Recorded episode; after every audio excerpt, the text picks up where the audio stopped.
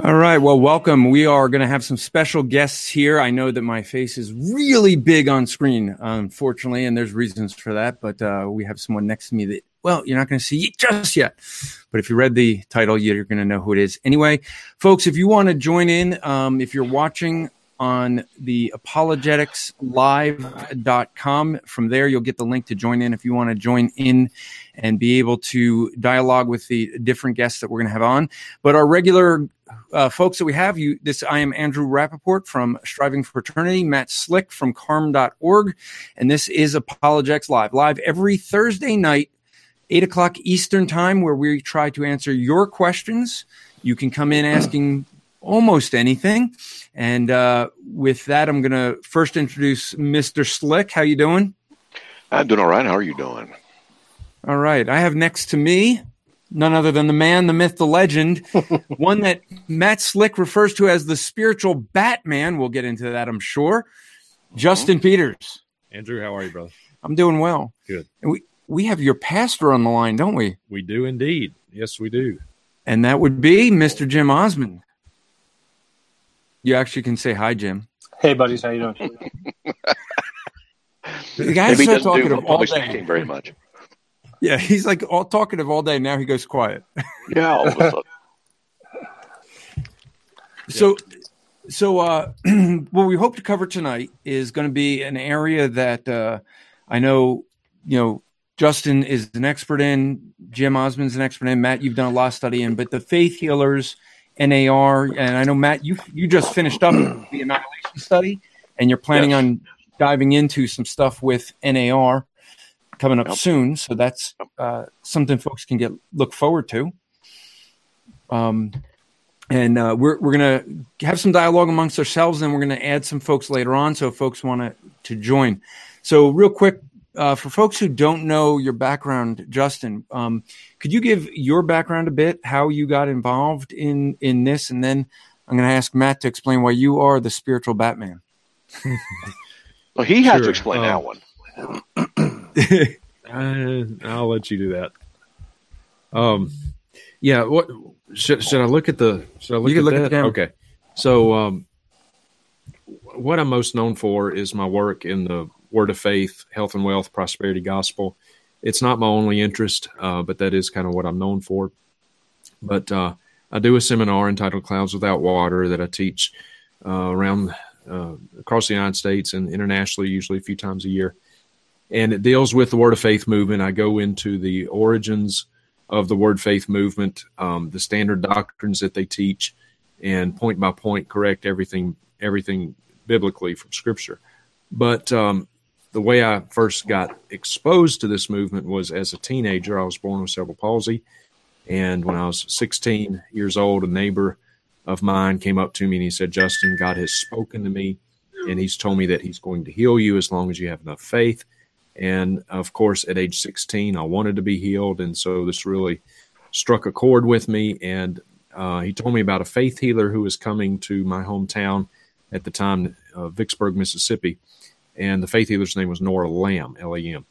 And in the weeks leading up to her arrival, he was showing me a lot of scripture. He would have me down to his house and uh, show me a lot of scripture that I now know he was taking out of context, but at the time I didn't realize it.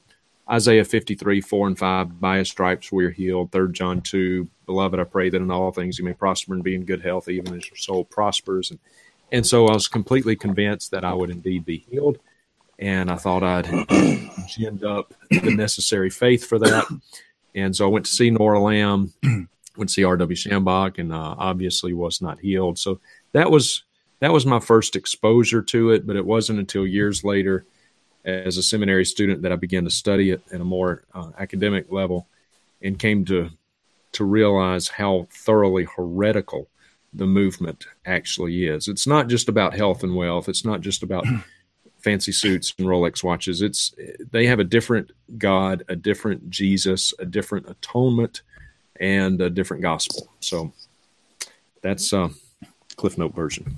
Okay, and That was, and real that quick, was the short version. yeah. so Jim, how about you give your background real quick, so I folks pastor a know who you are? in North Idaho. Back to you, Justin. You- You're about as quick as Matt when he wants to go. When you expect Matt to go long, Can we? Are we allowed to give our church the church's website? that's up to you guys. Um, if if Jim won't say this, but but our our website. Okay, I'll the go ahead. And, I'll go ahead and give my background now, Justin. If you're going to start. Okay, talking. go ahead.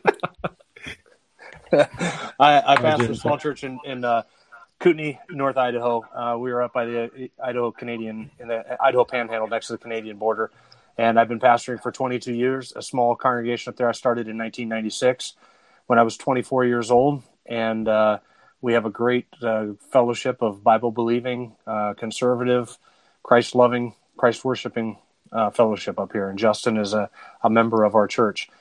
And uh, I got saved when I was about 15 years old at a local Bible camp. Uh, God saved me, and through the ministry of this church that I now pastor. So Matt, you've you've been studying uh, some of these guys, Benny Hinn and the and the like, for quite a while. What got you interested? Uh, we we know what got you interested in studying Mormonism is the quote from Joseph Smith saying that he was uh, more godly than anyone. What uh what got you into studying Benny Hinn and guys like that? stupidity. Stupidity. Um, just seeing some of the stupid things that they would say, and uh, just go, "You have got to be be kidding me!" And um, so I was just uh, entranced by the inability of people to exegete Scripture properly, the way they would read stuff into the text, that's eisegesis, and then of course they were narcigesis. They they would read the text in a way it was about them, and uh, they just didn't know what they were doing. They couldn't argue their way out of a wet paper heresy. So uh, you know, when you're dumbfounded by the idiocy of cults, and then you read that within the Christian camp there are people who just believe things that are just as wacko as Mormonism, God from another planet, and things like that. You start studying, and uh, that's what got me into it. And uh, then that's when, shortly about that time, is when my spiritual Tourette's started to develop, and uh, calling names heretics and, and things like that and stuff. But I'm being nice right now. Do you know him saying that just with the planets that jog my memory? Uh, I read in a magazine, Believer's Voice of Victory, which is Kenneth Copeland's magazine. He said that the reason that the other planets are uninhabited is because God had plans to put people on all nine planets, Pluto included, I guess. And uh, and but Adam messed everything up with the fall when he, in Copeland's words, when he ate the apple. But but Jupiter and Saturn and Neptune, uh, they're all supposed to have been inhabited, but Adam messed everything up. True it's story. that kind of stuff. Oh, I believe it. Yeah, you know, well, they, they said there's a mother planet and things like that, and you know, and, and you you hear stuff like this, and particularly as someone who takes the Word of God seriously, you hear something like that, and you just, I mean, you ever seen a round square that's actually blue on Tuesday? you know, it makes no sense, and that's what that's what I feel like when I I listen to these people. Are you serious? And to me, I've always been intrigued by uh, her- various forms of heresy. So uh, Well, that's you- why I started. There was Matt. You and I got to in New Jersey. You and I were. Um, Justin Peters was speaking at church an evening service, and I don't. I don't remember exactly what you said, but he was telling a story of Jesse Duplantis Oh, in yeah. a cable car. Do you remember that? Do you remember what you said to me when Well, you said that? Let, let me say something that I've heard it all. I've been studying apologetics for 38 years. Someone says something to me, I just do this. But I will say that um, at the conference that that uh, you're speaking at, I was one of the few times in the past 15 years where my jaw actually went, "What?" Huh? We're just ratcheted down as he was saying things like, "Are you kidding me?" Yeah, you're the only one who's been able to do that. So uh, that's, that's pretty good, actually. But So, that was a place. Remember, that's what the place where we had a uh, a uh, a synergist, a narcissist, and a monergist speaking, didn't wasn't it? There's the, the, the thing is okay. So justinpeters.org, you're trying to say is is is uh you know a, a uh, Narcissistic. A narcissist. It's about him. you say striving fraternity is synergist, but there's nothing about carm.org that makes it monergist. There's nothing in that name. It's Christian You're just making that apologetics research ministry. So I, I thought it was a great a great joke when I got up there. Hey, look, we have and we were all, we were all three there. Look, we have a a narcissist narcissist. I was talking to about. Uh, and I'm going, this is Justin Peters' ministry, narcissist, and striving for eternity. Well, he's obviously a synergist, but I'm the only monergist here, and you know that's I'm better than them. It, it kind of went. It, it went okay, I think. Well, for the record, we're all monergists. That is true. That is true. That Or is synergists. They're all good. or narcissists. The, the irony I'm a is- narcissist. the irony is that Justin's probably the least narcissist person I could ever know. So Yeah, he once Um, told me he was proud of his humility. I, I agree. He's good. So, so uh, he- let, let let's talk about that that account with from um uh with the cable car, um because because that really is a picture of of how wacky some of these guys are. So, Justin, could you could you go over that account with Jesse Duplantis and what happened in his cable car experience? Yeah. So Jesse Duplantis says that he was preaching in um, Magnolia, Arkansas in 1988. And he, after the service that night, he went back to his hotel room, closed the door, and he just felt like God was impressing him to, uh, God wanted to talk to him about something. And so, and, and God just kept bugging him. And so Jesse said, Lord, what?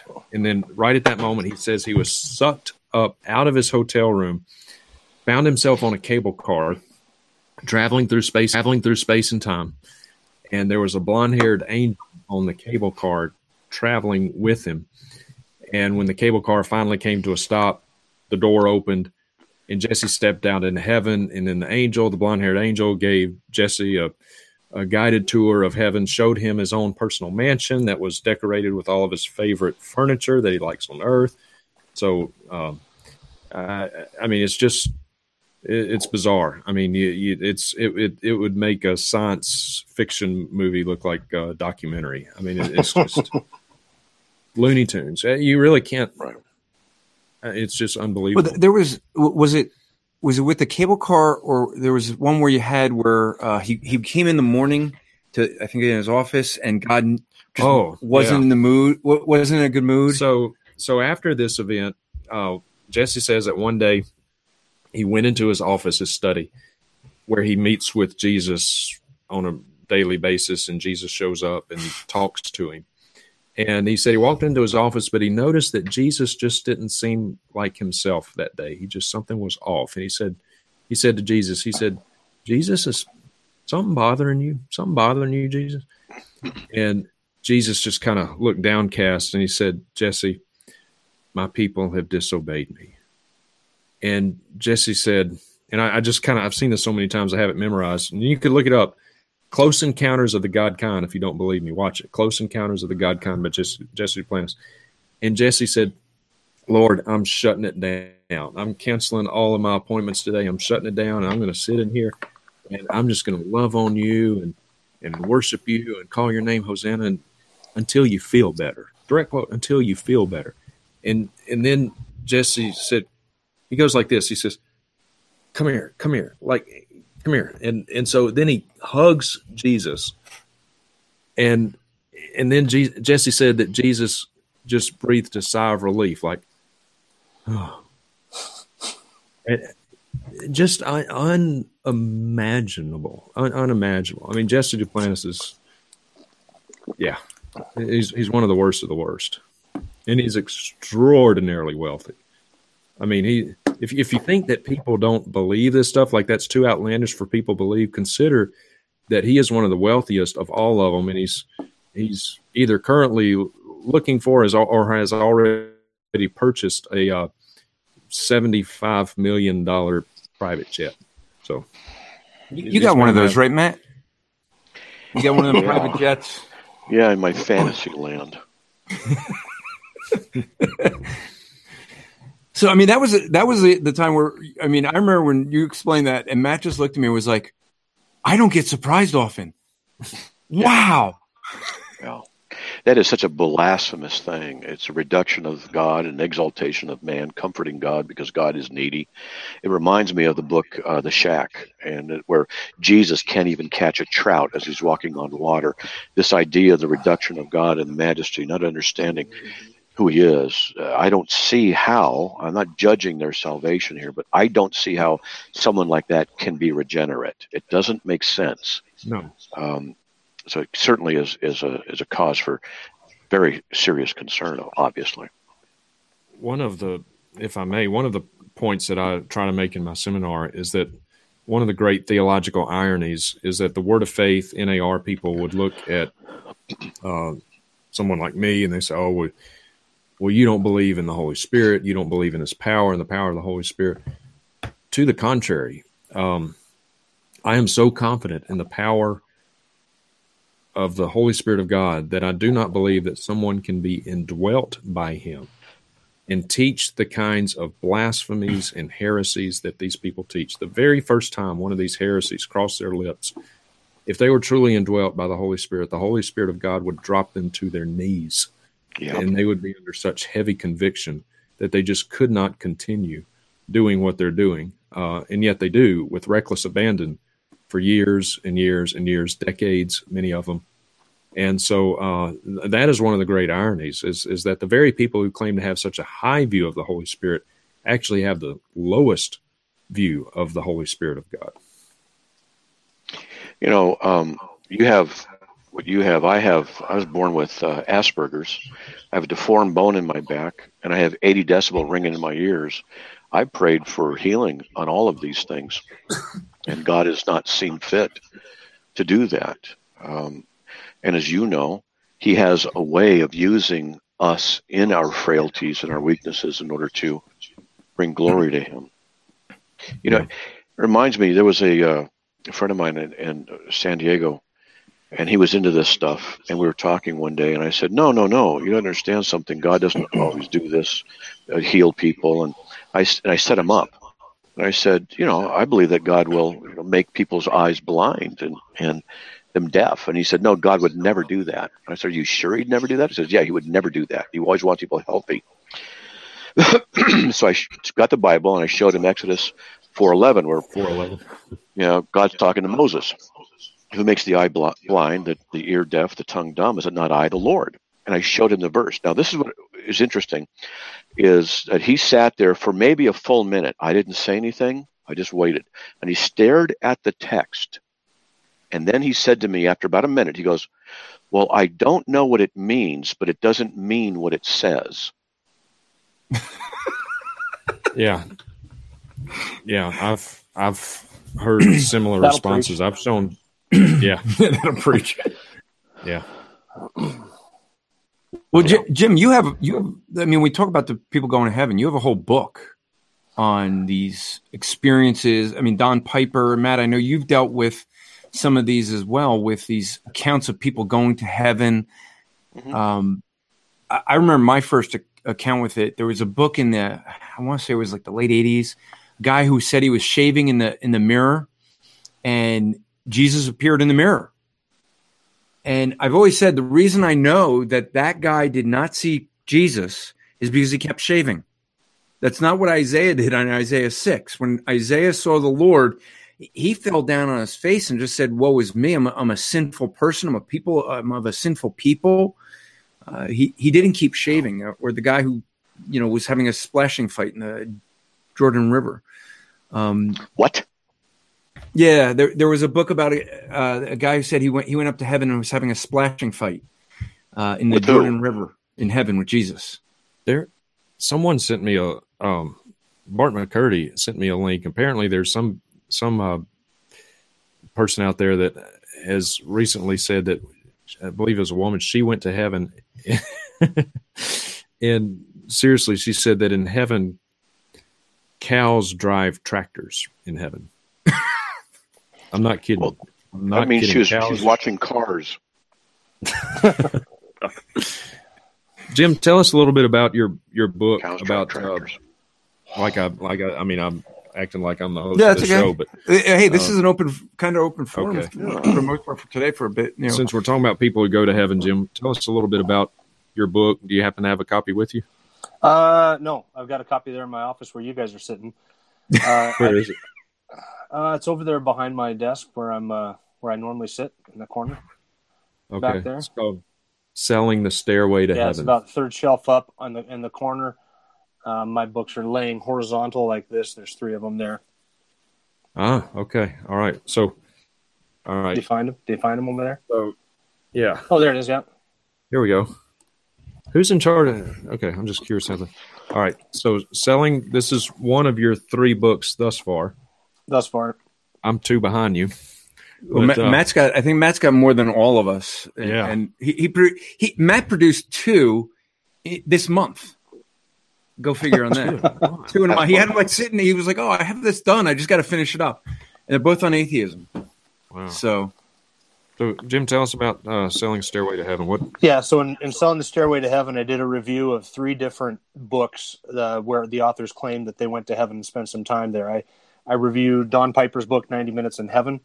I reviewed uh, Todd and Colton Burpo's book, um, Heaven is for Real, and another one by Eben Alexander called Proof of Heaven. And Eben Alexander is an unbeliever, so he doesn't even try and make any claim to be a Christian or even make any claims to try and being present any kind of a biblical view of heaven. And uh, I, I compare and contrast these three these three books, and it's a very thorough review of each book. So, uh, in in the chapter, for instance, that deals with Don Piper's book, I compare some of the statements that Don Piper says with other statements that Don Piper says, both inside the book and outside the book, to show that he's inconsistent. On one occasion, he'll say he did not see God when he went to heaven. On another occasion, he'll say that he did.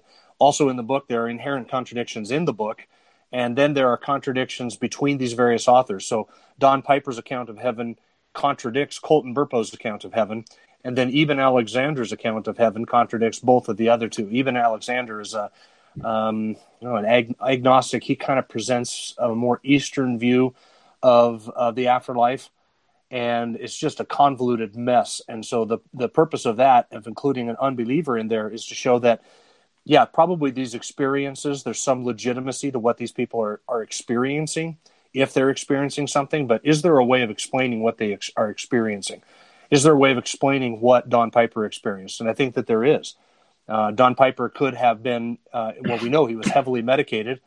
Um, what he experienced or says he saw and experienced could have been a result of the medica- medication or the extreme pain that he was in as a result of the accident, or both of those things together. or Don Piper could have been deceived by a demon. And the same thing with Colton Burpo. Um, I'm certain that Eben Alexander was deceived by a demon. And uh, so, you, know, part of comparing all three of these books together is just to show that uh, unbelievers say that they've seen heaven as well. So if you're going to embrace with open arms Don Piper and Colton Burpo and their accounts, what makes you say that Eben Alexander's account as an unbeliever uh, and, and, and, an, and an atheist, actually, when he had this experience, he was an atheist. Um, what makes you think that uh, you can embrace some but not all of them? That, that shows the inconsistency of the Christian position on that. Uh, it seems to me that we either have to account for all of them in the same way or we have to reject all of them. Right. you know, so and you mentioned Don Piper, who I think when he started, he sounded more solid than I mean. Then he got involved with all the faith healers and all. Yeah. Matt, you mentioned the, the Shack, and if I remember correctly, you you actually interviewed the author of the Shack when you did the first book, and then he came out with the second book, and you, you had basically said that revealed that he really didn't believe in anything that was Orthodox theology. Yeah, he, the first book uh, he's heretical, and the second book he's even more heretical. And I, d- I did reviews on them and stuff like that. Got to interview him. He thought it would be on my radio show. You know, it'd be a puff piece about, "Hey, you're wonderful. Love the book because it made me feel so good." And then he he uh, He didn't know who you were. short. No, no. I actually Wow. told him. I said, "Look, I'd be glad to sit with you and teach you biblical theology, so you don't make any more errors like this if you're interested." And of course, he didn't like that. I meant it. I didn't try to. wasn't trying to be arrogant, but I, I tried to say this as you know humbly as possible. I said, "Look, you, you're making a lot of mistakes, and uh, I'd be willing to sit with you and go through the you know go through this." But he wasn't interested. But nevertheless, um, Yeah, I forgot what goes on that one. But yeah, and the second book he did same kind of a thing. But you know, it, it's just this the same thing is is uh, I look at this out of Genesis chapter three verses one through seven, and you guys know what that is. It's deception of um, of Eve. Well, the, the short version of it is that Satan comes in and and uh, doubts God's word. She modifies God's word. God's word. Then he contradicts God God's word. But verse um, in Genesis three six I'm starting to think that, uh, or suspect that Genesis 3 6 is, is, well, far more important than we realize when the woman saw that the tree was good for food. This was, you know, the coveting of the, of the eyes, seeing what we want, and that it was a delight to the eyes, that the tree was desirable to uh, make one wise. So it's an internal thing, a covetous kind of a thing. Uh, she ate of the fruit, she gave to her husband also. So she saw that the tree was good, was a delight to the eyes and was desirable. So what she saw, what she desired, what she wanted, all this stuff, and the fall occurred.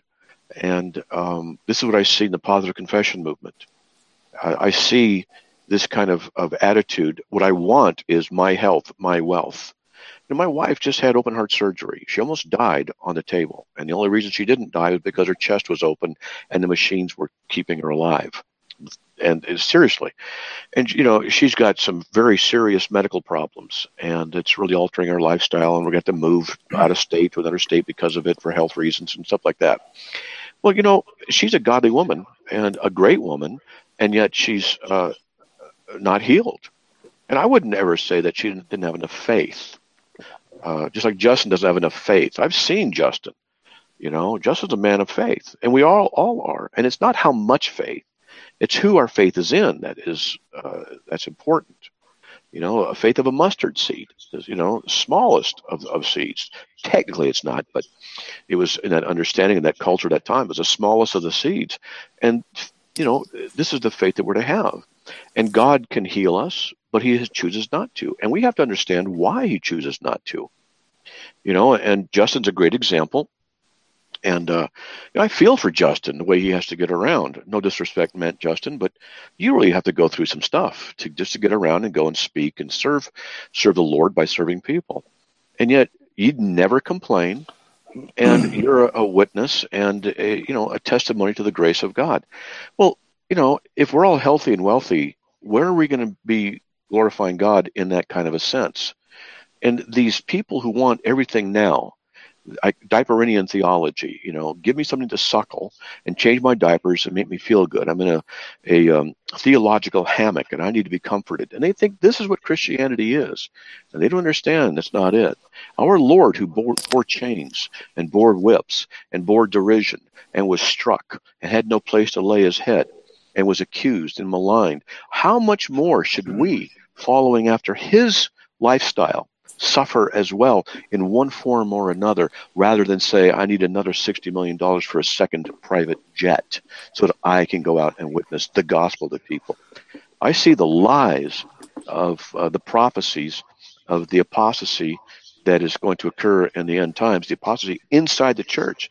And here in successful America, in a comfortable gospel, we get up and everything's for us and, and, you know, heated cars and GPS this, that, and microwavable that. And we go to a nice, comfortable church. We don't need to rely on God um, except to get us more money, except to get us a better insurance policy for our health. And um, it's the apostasy that's occurring now, which Justin is trying to expose, and which you try and expose, which I'm trying to expose, and um, which Pastor uh, James is trying to expose as well. I'll just stop talking. well, let me, let me, ask you this. I'll start with Justin, then I'll, Matt, and then to, to Pastor Jim.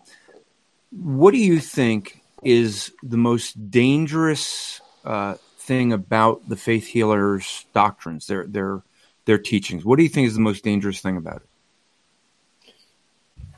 That they have a different gospel, uh, which is the, the emphasis on health and wealth is really not the core issue. The, the emphasis on health and wealth is what makes this movement so appealing to people.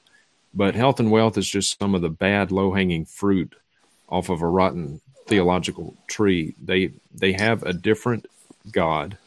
They have a different Jesus. they have a different atonement, and so therefore they have a different gospel. And um, one of the things that I tell people, it's it's I would recommend also uh, Costi Hinn's book entitled "Defining Deception." That deals with some of these uh, Christological heresies. They're heresies about the person and work of Christ. Uh, I tell people often it's not enough to just believe in Jesus. Mormons believe in Jesus, Jehovah's Witnesses believe in Jesus, Muslims believe in Jesus. You've got to believe in the right Jesus. You've got to believe in the Jesus of the Bible. And if if you don't, then you've you've got a different Jesus and therefore a different gospel. And the, the Jesus of the Word Faith movement is just as much a different Jesus as is the Jesus of Islam. Uh, so it, it is there's nothing redeemable about the movement. It's it's thoroughly heretical from start to finish, origins to what they teach now. So um, anyway, it may have been a longer answer. Yeah, no, that's. Matt. What do you what do you think? I mean, what do you think would be the most dangerous thing in their doctrines? That's he's he's right. The issue of salvation, of the false gospel that they're preaching and teaching, uh, leads people to damnation. But you know, you remind me of a story though. I used to do volunteer work at the Christian Research Institute, CRI, and one of the things we did in the evenings was try and raise funds for a new building. And I remember having a conversation with somebody on the phone who was yelling and screaming at me because I represented Christianity to him. And the reason he hated Christianity was because his daughter had bought into the health and wealth gospel and refused to go to the doctor so her cancer could be cured. Instead, decided to wait, and it killed her. Uh, And it just broke my heart. And this man hated the gospel hated Christianity because of it. It took me a half hour to tell him that we were working against that very thing, and that was not true Christianity. And I, you know, felt for him and things like that. Now that's not as dire as the issue of, of what, uh, well, it's close to it, of what Justin just said about the false gospel, because they're preaching a false Christ and a false thing, and it's causing others to stumble, and so people are lead, being led to damnation uh, because of it. It's an evil thing. It is. Jim, what do you think? Uh, same thing about a false gospel and a false God, because ultimately that's what damns people is believing in a false gospel and a false God. I think one of the things that makes it uh, so insidious is just how alluring the doctrines are. Uh, if you're rich, then of course you feel like that's the blessing of God, and that's a deception in itself. And of course, if you're rich, you want more riches. If you're poor, then of course you are, uh, you know, you think that this spiritual train is the way to get more more riches. So it, it has this broad appeal to uh, people of every socioeconomic class because everybody who's poor wants to get out of their poverty, and everybody who's rich wants to keep it and increase it and feel like that's a mark of their spirituality. so the insidious nature of I, I think the the alluring the alluring aspect of the word of faith movement is just is hideous. And then the lack of discernment that people have in not being able to tell what is real Christianity and what is not it looks so much and people are unable to discern in today's day and age people are unable to discern true christianity from that false christianity and that is of course the and justin would know more about this than i do but that is the the growth that we see uh, all over the world in some of these countries is not biblical john macarthur style evangelical conservative bible believing christianity it's the flashy charismatic word of faith um, yeah. sensational nonsense that is growing, and people people buy it up. That's what they think Christianity is. It has all the right words, has all the right phrases, uh, it has all the right concepts presented there. Um, people think it's legit, and of course, it's not. It is it is a huge deception. Yeah, I like I like what James says in the comments on YouTube. He he says, "I'm already rich. Jesus saved me." That's the right perspective. yeah. yeah. Yeah, and and I would say, tagging along what Jim just said, uh, I can affirm that because I've been all around the world preaching and teaching on this, and it is the face of Christianity around the world today. It is the face of Christianity. I've, I've been in some of the poorest countries on the planet, Uganda, and it it is just it saturates every facet of of um, quote unquote Christianity in most of the world. It as bad as the problem is here, it's exponentially worse in uh, Central and South America, in African countries, um, Asian countries. Even it's it's far worse. We w- the United States has created this movement, and, and we have exported the theological poison to the rest of the world through TBN and Daystar and through the internet. And uh, so now you've got indigenous prosperity preachers that have learned the tricks of the trade by watching American television, TBN, and um, largely TBN, Daystar. Yeah. And um, and so you've got in, indigenous prosperity preachers fleecing their own little little flock. So um, yeah, it's a and I tell people too, if you want to get an idea of the state of Christianity, quote unquote, then all you have to do is turn on your television because all television is is a function of supply and demand. Whatever the demand is, that's what they're going to supply. And so when you turn on TBN, who do you see? You don't see John MacArthur or Steve Lawson or Paul Washer. You see Joel Osteen. You see Joyce Meyer. You see Beth Moore. You see Kenneth Copeland and all these others. So um, it, it's a it's a pretty telling state. Just turn on TBN and, and look and see what you see. Are you saying Beth Moore's bad? so yes. all right. So yeah, maybe we could we could talk about her. but Matt, you so Carm has uh, there's there's Carm uh, folks working for Carm in in Turkey, which deals mostly with Islam there. But Carm has has folks in um, in South America, Bogota, uh, and some and has someone Brazil. in Africa. They're dealing with this on a regular basis. I mean, how how do you how do you see from from the stuff they're dealing with in Carm?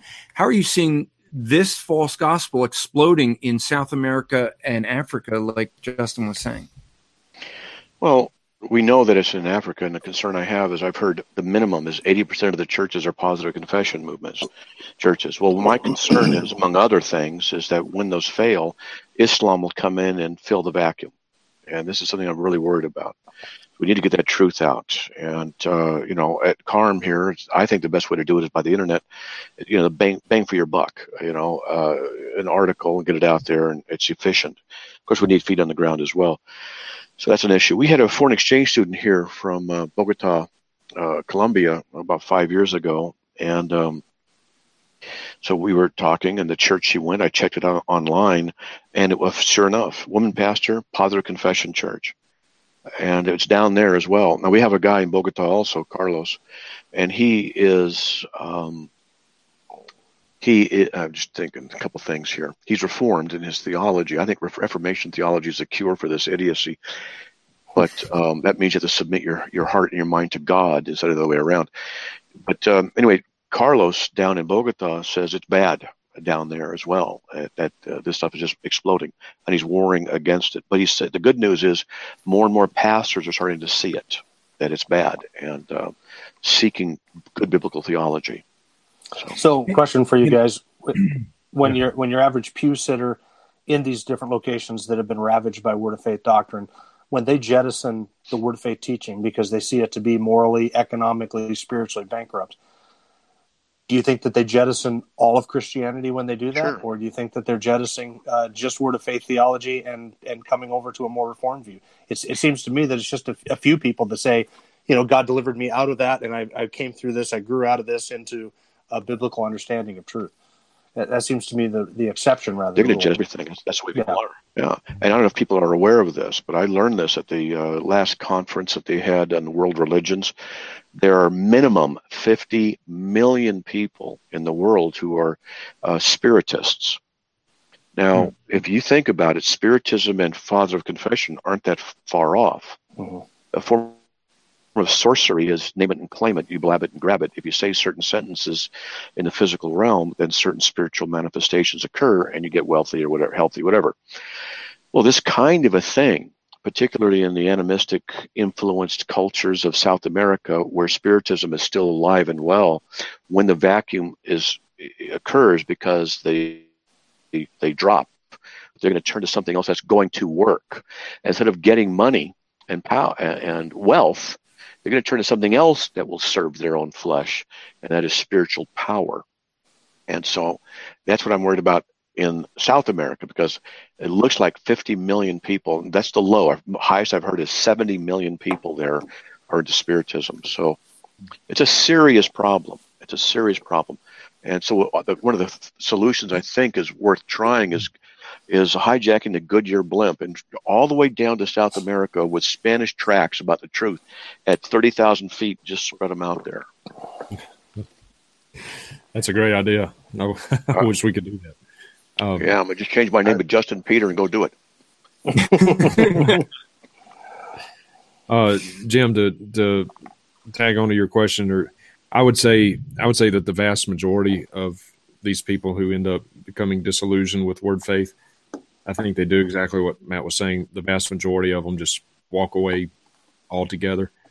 But happily, uh, I, I, can say that um, I get emails every day now, um, every day, usually from different parts of the world, every day, even uh, from people who who whose eyes have been graciously opened by God, and they have come to see the deception they were in, and they have embraced the real gospel uh, the true gospel. So God does save his own out of deception. And mm-hmm. so uh, it's really an encouragement to me. I, I, I, get so many of them now. It's hard for me to respond to all of them, but I do I do read them. But, um, but yeah, I get emails all the time from all over the world. People being saved out of this stuff. No, Justin's ministry is one that does a good work for helping people see that deception. It's one we're supporting. Amen. Yeah, and, and I, I want to talk about uh, both an individual specifically that contacted you and, and supporting you in a moment. But Matt, I, I do want to bring up you, you mentioned the word positive confession a couple times, and, and not everyone may be familiar with that. Um, can you define what that is and, and what's the errors that we see in it? It's basically an older used term, but it means uh, you positively confess your words have creative ability because we're made in the image of God. And so therefore, since we're his children, that we can create our own reality. Now they don't say it in the way a new ager would say it, but it's there's similarities. And that you can bring about what you desire by the utterance of the positive confession. You must confess positively this stuff. And so an illustration of this is um, talking to a guy at a job about this, and uh, you know, a lunch break, and I said, "Let me get this straight. So you're telling me then that if you had a broken arm, he goes, I wouldn't have a broken arm." I said, "Okay, so you, hypothetically, someone snaps your arm over their leg, you wouldn't have a broken arm." And I just kept going, you know, and I said, "So." Uh, would you be able to hold on to a bar with your hand and suspend your body on that broken arm? It's not broken you know, it's like, what do you do? Um, break his arm. Break his arm. yeah, there you go. That's a solution. Yeah. yeah. So positive confession, because what he was doing then, if he admitted that he had a broken arm, then the broken arm would become a reality. Now, if you guys know anything about the mind sciences, that's a mind science, Christian Science Unity, uh, yeah. uh, kind of a thing. And in mind sciences, reality, it, uh, Christian science denies the existence of physical reality, where Unity School of Christianity, Charles Fillmore, affirms physical reality, but they both, uh, the main schools, teach that as you perceive things, that's the reality. And that you your perception and desires can alter reality and mm-hmm. you can create your own reality. So it's the same kind of a thing that's moved over. In fact, the uh, precursor to the positive confession movement was and I can't remember his name. Uh, well, you got a few. You would have uh, it Kenyon? Kenyon. Uh, Kenyon. Is that who you're thinking of? E.W. Kenyon. Yeah. E.W. Kenyon. Yeah. yeah.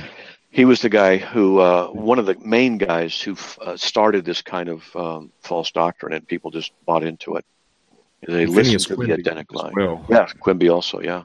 Quimby would have uh, Quimby predated Kenyon, but you you have you have a, a, a kind of a witches theological brew cauldron of, of Christian science, of uh, New Age, of, of Gnosticism, of New Thought, uh, Quimby and Kenyon and all those guys, and, and it's kind of the the bad product of that is is the positive confession doctrine of yeah. the Word Faith movement, NAR. Isn't this? Um, I'm trying to remember the name of the book. Wasn't it like like uh, Chicken Soup for the Soul? There's some book uh, that was like a bestseller but it was basically speaking things into existence, which is exactly what I, I read in Joel Osteen's book. Joel Osteen believes this that mm-hmm. if you if you really picture something, then it's then God's that's going to make it's going to call the universe yeah. into to bringing that in. In in fact, you saying Joel Osteen reminds Joel Osteen is actually taught that the reason that God had to shut Zechariah's mouth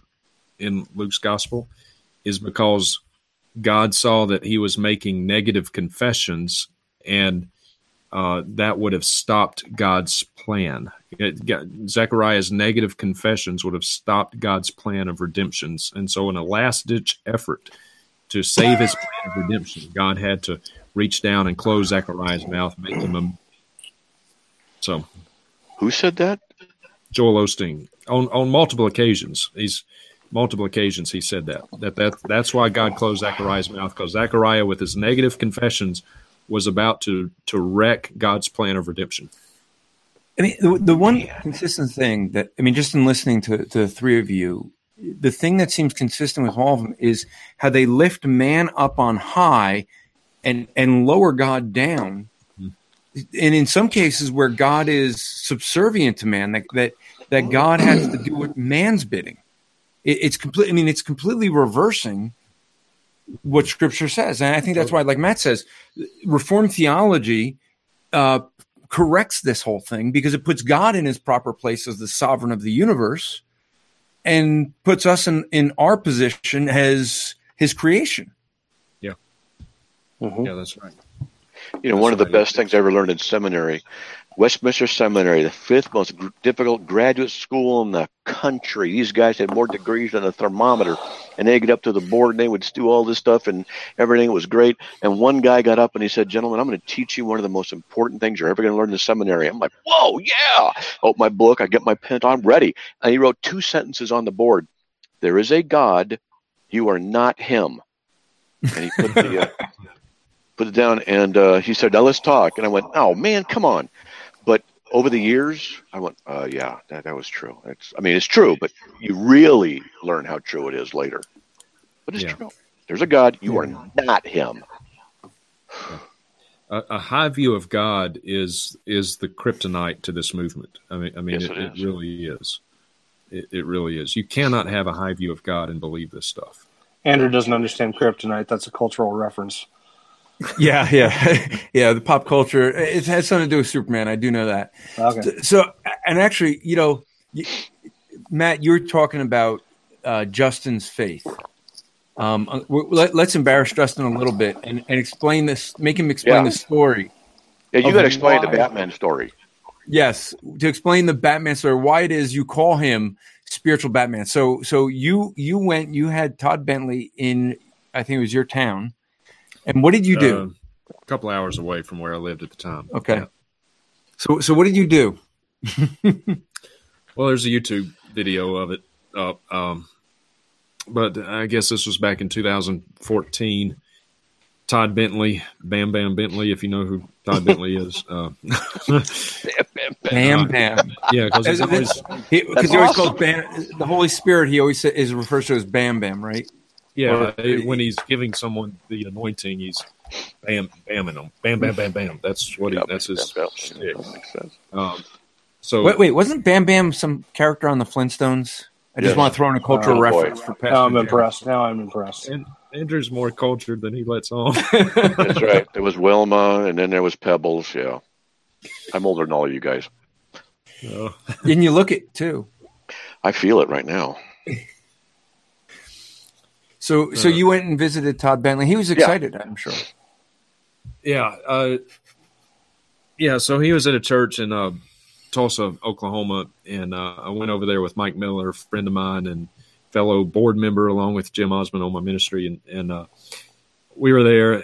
Todd Bentley was speaking at this church, and uh, the service went on and on for over three hours, and it was being live streamed on the internet because uh, I saw it on TV the night before, and I heard them make a mention that it was going to be live streamed. Seventy six people in seventy six different countries were watching, and I thought, hmm, well, it's just down the road, and uh, might be a good opportunity to call out Todd Bentley for what he is. And uh, so I went, and I was actually sitting on the front row over on the left, and the service went on for hours, you know, three hours minimum and uh, I had fully planned to go up and call him out, confront him. And uh, as I'm sitting there, I'm thinking, "Am I really going to do this? Am I really going to do this?" Uh, And I just about talked myself out of it, but I decided to do it. And so I just walked up. Todd Bentley's on the floor and came up behind him, and he Now, hold on. But I mean, for folks who don't know, right? Right. You don't just walk up. You you have cerebral palsy, yeah. so you don't walk. How do you up. walk up?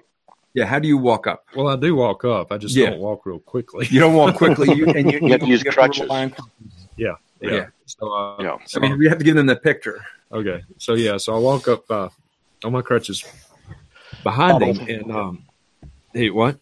In both hands, right? One in each hand, right? Yeah, yeah, crutch in each hand. Yeah. That's right. And so um, he senses that I'm there, so he turns around and he sees I'm on crutches, and he says, "Well, I'm going to pray for you," meaning you know he'll pray for the sick later. And I said, "I have a word." And when you say "I have a word" in those circles, you know everybody wants to know, Ooh, "What's God telling you?" And he he said, "Is it a good word?" And then and then the dummy puts the microphone in front of me. Now, picture the irony of this. I'm in a room full of 400 word faith, NAR kind of folks, all of whom claim that God speaks to them on a regular basis. Todd Bentley claims that God speaks to him all the time, in real time, giving him words of knowledge about everybody. But in that over three hours that we had been sitting there, God apparently did not give him a heads up about what I was about to him. So, uh, God, God left that out. He, Yeah, God was- missed that one. busy with other things, apparently. He, And, uh, that's because he had Jesse Duplantis in his office at that time. No, he, he was in a he was on a cable car talking to Jesse. Yeah. right. So, uh, so Todd says, "Is it a good word?" And he puts the microphone in front of me, and then I quote Matthew 7, 21 through twenty three. Many will say to me on that day, Lord, Lord, did we not prophesy in your name, in your name cast out demons, perform many miracles? And then I will declare to them, I never knew you. Depart from me, you workers of iniquity. And I said, This man is a worker of iniquity. And Todd Bentley asked me, he says, Which man? And I said, You. You are the man. And um, You're, Bat, you're So- Batman. well, That's what I said. You're I did- Batman. it it's just uh you know it was one of the I, and i'll say this i'm I, anybody who knows me familiar with my teachings at all you know i'm not a, a mystical kind of person by any stretch of the imagination. But i will say that when i was standing next to todd bentley it was the most palpable almost tangible sense of evil that i have uh, ever experienced in my life. Uh, he is he is one of the darkest individuals. Uh, I've studied all of these people for so many years, and there's only a couple of them that I think are actually demon possessed, like genuinely demon possessed. I think Kenneth Copeland is one, and I think Todd Bentley is one. Uh, it was all I could do to stand there. It was the way I know, best way I know it. You know, when you take two magnets and you try to put the same pole together and they just repulse. Uh, I don't know what, if anything, that guy was feeling, but I know for me, it was all I could do to stand there. It, was just um, pure evil. I mean, the guy's demon possessed. If he's not, I don't know who is.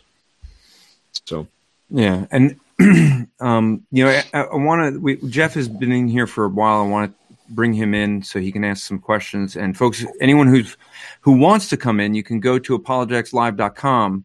Uh, there's where you can get the link to join. Um, so Jeff, you'll be able to unmute yourself and uh, and ask your question of these guys. Oh, there I go. How you doing, gentlemen? Oh, hey, hey, Jeff. Hi there. Hi. If uh, my kids scream in the background, they're uh, playing a football video game or something like that. Uh, Just speak the word to them, and, and they shall be quiet. quiet. Well, that that word's usually "shut up" or something, Uh, or "be quiet." Uh, anyway, I uh, um, Matt, I really appreciate what you were saying earlier. Um, I um, when I first became, I grew up uh, nominally Roman Catholic, and uh, the person who led me to the Lord was uh, uh, uh, Pentecostal. So I first started attending uh, um, uh, like a, small non-denominational Pentecostal church, and um, you know, over time, you kind of see more what I came to recognize as word word of faith sort of tendencies. It wasn't like complete; they weren't into the prosperity stuff. um, and it, I, you know, it was damaging, uh, especially early on. I I actually have a genetic kidney disease, and I remember uh, people once praying for me about that, and uh, um, well, I got a kidney transplant last year, so maybe that was what was successful. Um, but um, one of the things I saw was more like when you get to passages that are like, if you believe, you know, have faith and prayer, it, that, that kind of how would you describe? I think it's also people recognize that that you can't get whatever you want in prayer if you just believe enough. So, how do you take those texts seriously? So they they are truthful, but at the same time, you're not uh, going the word of faith route. If does that make sense? Oh yeah. I'm trying to ask.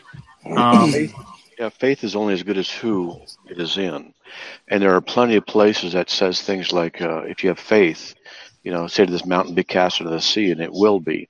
I, I, personally, I think that it is a literal truth, and uh, I don't have enough faith for that because just said if you have enough faith, it'll happen, and faith is only good as who you put it in. But the thing is, you know, we take the the whole of Scripture and the issue of faith and what we can accomplish. And First John five fourteen is really an important verse because it says, "This is the confidence we have before Him that if we ask anything according to His will, He hears us."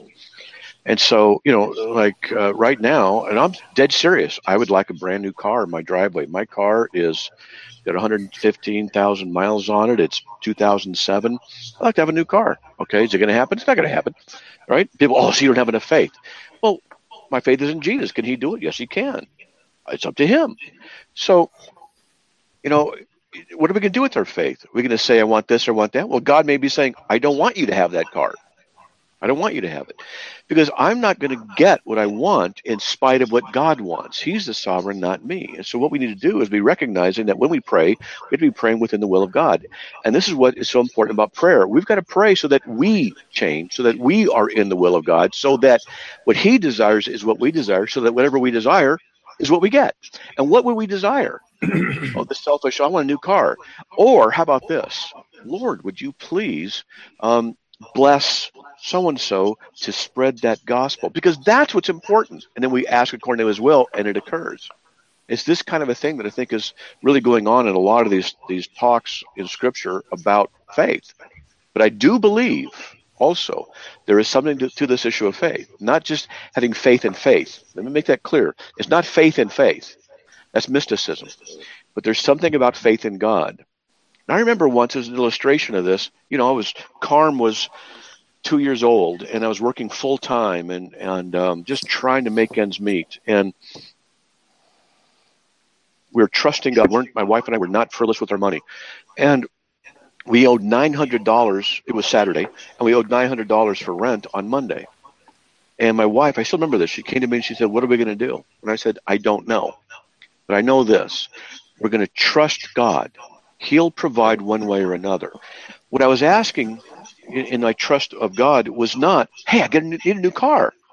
This was not that. It was I was working hard, trying to provide for my family, was within the will of God, doing all those things that were godly and proper. And I just said at that point, I'm going to trust God. My wife literally went to the mailbox, came back 20 minutes, opened up the mail, and there was a check for $500 in her hand, donation. I couldn't believe it. The next letter she opened up, there was a check for four hundred dollars. Now that's nine hundred dollars. I mean, we just stared at each other. Now, God ordained that from the foundation of the world, and He sent people to have people send those checks. Then, is it because I had that faith, or did God ordain it that I would have the faith? I guess into more theology.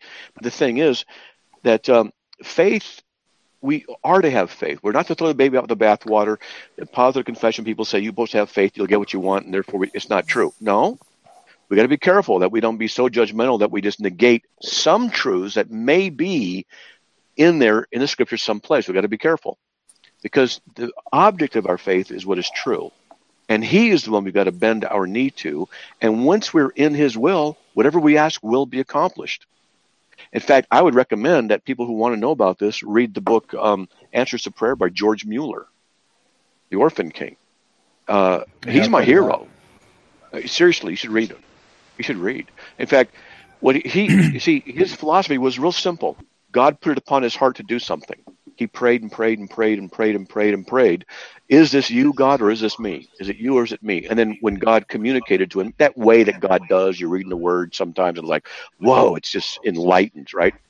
That is so it speaks to you, and through His Word. And he said he knew that it was God who wanted him to start an orphanage, and so from then on he didn't worry about anything because it was God's problem, not his. Now he's in the will of God. They had an instance, and this was in England in the 1800s, late 1800s, when the building needed to have the uh, furnace um, replaced. But in order to do that, they had to shut it down. But it would be like out of commission for two or three or four days, or kind of a thing. They didn't know. But it was during the winter in England, and they didn't have electricity. They had kerosene.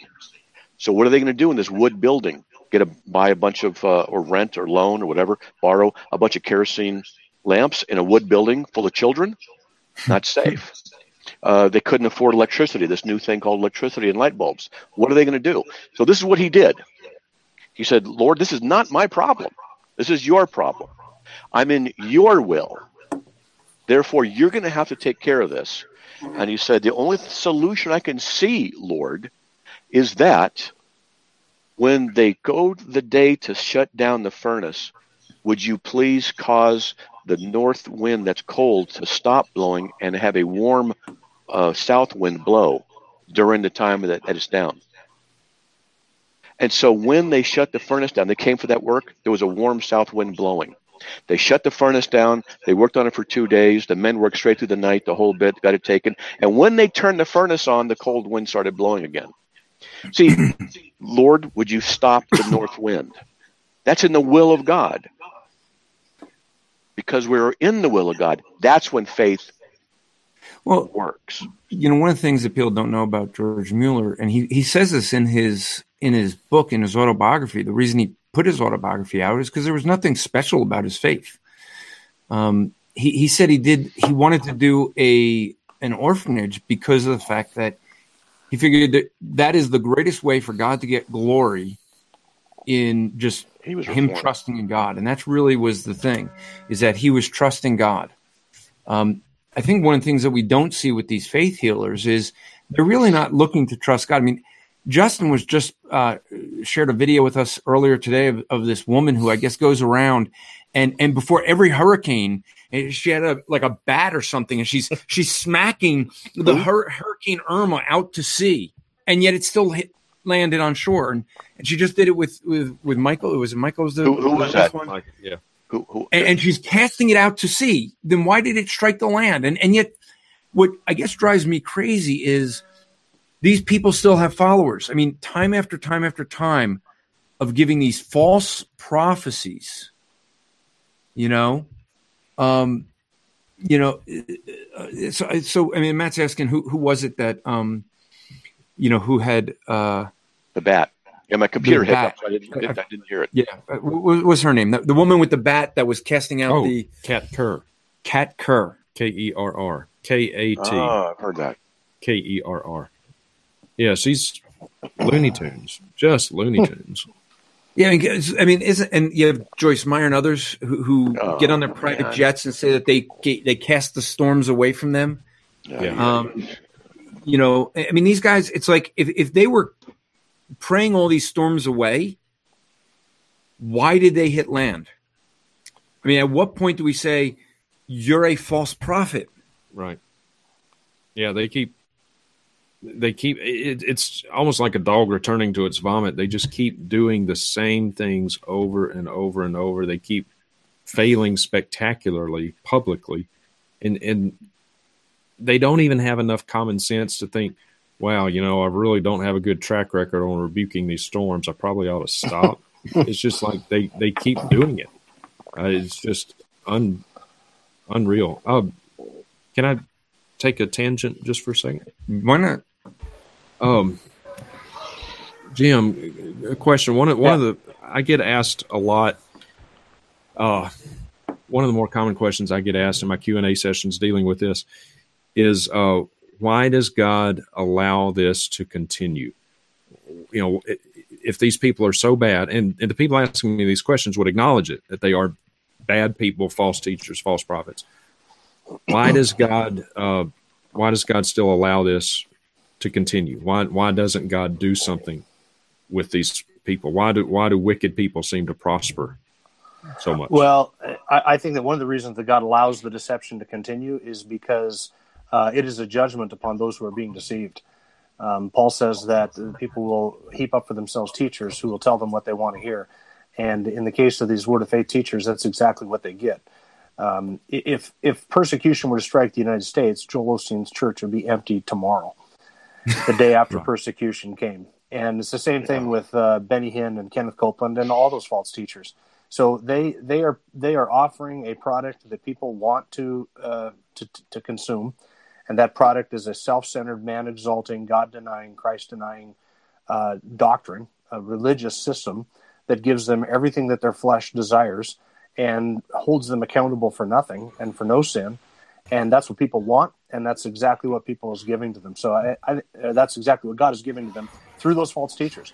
Uh, God is providing for them that judgment. And men like Benny, Ken, uh, Benny Hinn and Kenneth Copeland, their prosperity is not in itself a blessing of God. It is, in fact, a judgment upon them. And that's one of the things that Psalm 73 teaches is that sometimes the prosperity is given to the wicked for the purpose of lifting them up so that their fall may be even more catastrophic.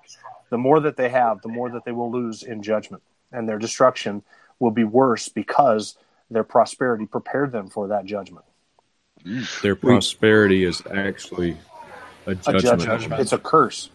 It blinds yeah. their eyes to the truth. It keeps them away from God without feeling any need for God. It it deceives them into thinking that they are spiritual. It deceives them into thinking that they're godly, and through that prosperity, God ends up judging them. He, he ends up you know, blinding them through the prosperity to the judgment that is theirs.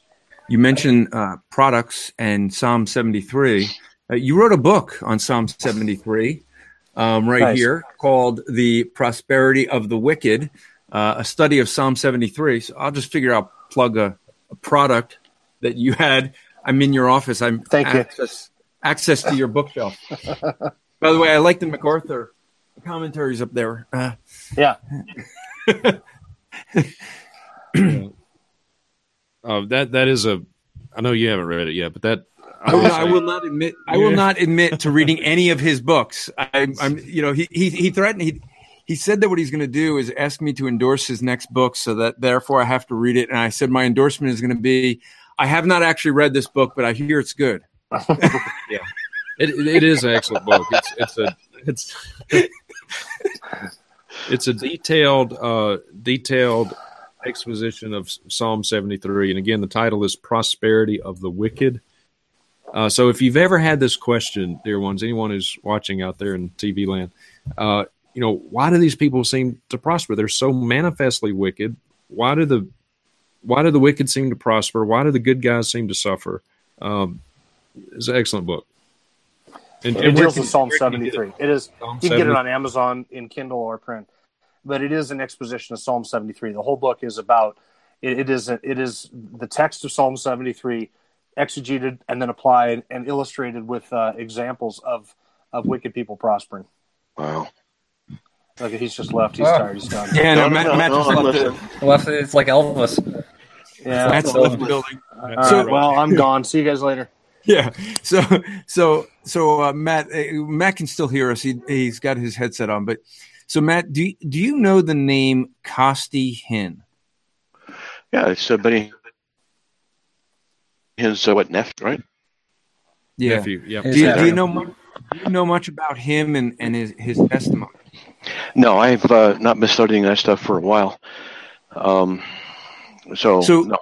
So here, here, I think I think what might be good um, is because I think Matt, you you'd get a lot out of this. Is maybe to have um, Justin tell you about a certain uh, phone call or text message that he received some time ago from someone in the Hinn family.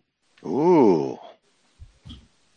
Yeah. So um, this has been uh, this was December of 2000- 16. Yeah, December of 2016. Uh, I'm in the doctor's office, and uh, just kind of waiting. So I'm I get my phone out and I look at my email, and uh, there's this. When people call my ministry number, it it goes uh, if I miss the call, it transcribes. Thank you, transcribes the, you know, but it doesn't always get it exactly right.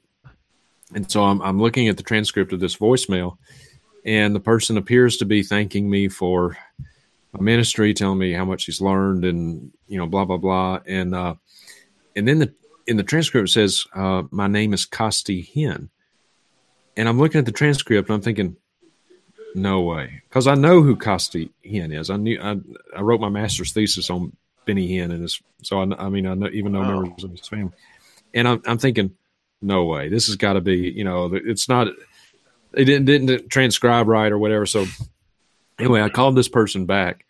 Sure enough, Benny Hinn's nephew. Costi's father is Henry Hinn. Henry's Benny's brother. And um, Costi used to work for his uncle, Benny, flew all around the world with him in a private jet, stayed in $25,000 per night hotel rooms. Costi was a catcher for Benny in the Miracle Crusades when Benny would slay people in the spirit and they would fall over. Costi was there to catch them. Uh, so he was, I mean, he was in the thick of it. And um, about six, seven years ago now, God saved Costi, genuinely saved him, and uh, now Costi is uh, 180 degrees from where his his uh, uh, the rest of his family is, at least most of the rest of his family, 180 degrees from that. And um, Costi is now reformed, uh, soteriologically reformed. He's a cessationist. And I tell people if you're a, if you're a cessationist and your last name is Hinn, you've come a long way. and uh, so, uh, um, but he's become one of my dear friends, and uh, I just I love the socks off of him. He's a great, great guy, very humble man, good preacher too, by the way. But he's he's a, a, a pastor and uh, at a church, like an associate pastor at a church in uh, um, just in the L.A. area name escapes me right now. Tustin, California. Tustin. So, anyway. So, did you ever think, Matt, that there would be a, a Hinn that's actually going to heaven? yeah. Uh huh. Because God could save people. He's sovereign. I don't know if you know yeah. that yet. He can save anybody, even a, even hey, a Hinn. Costi and I, we later discovered once after we got to know each other a little bit more, he and I have actually been at some of the same Benny Hinn crusades together on different sides of the theological spectrum. You know, he was there helping his uncle. I was there for research. Uh, he was we there counting the, the money, and you were there giving it.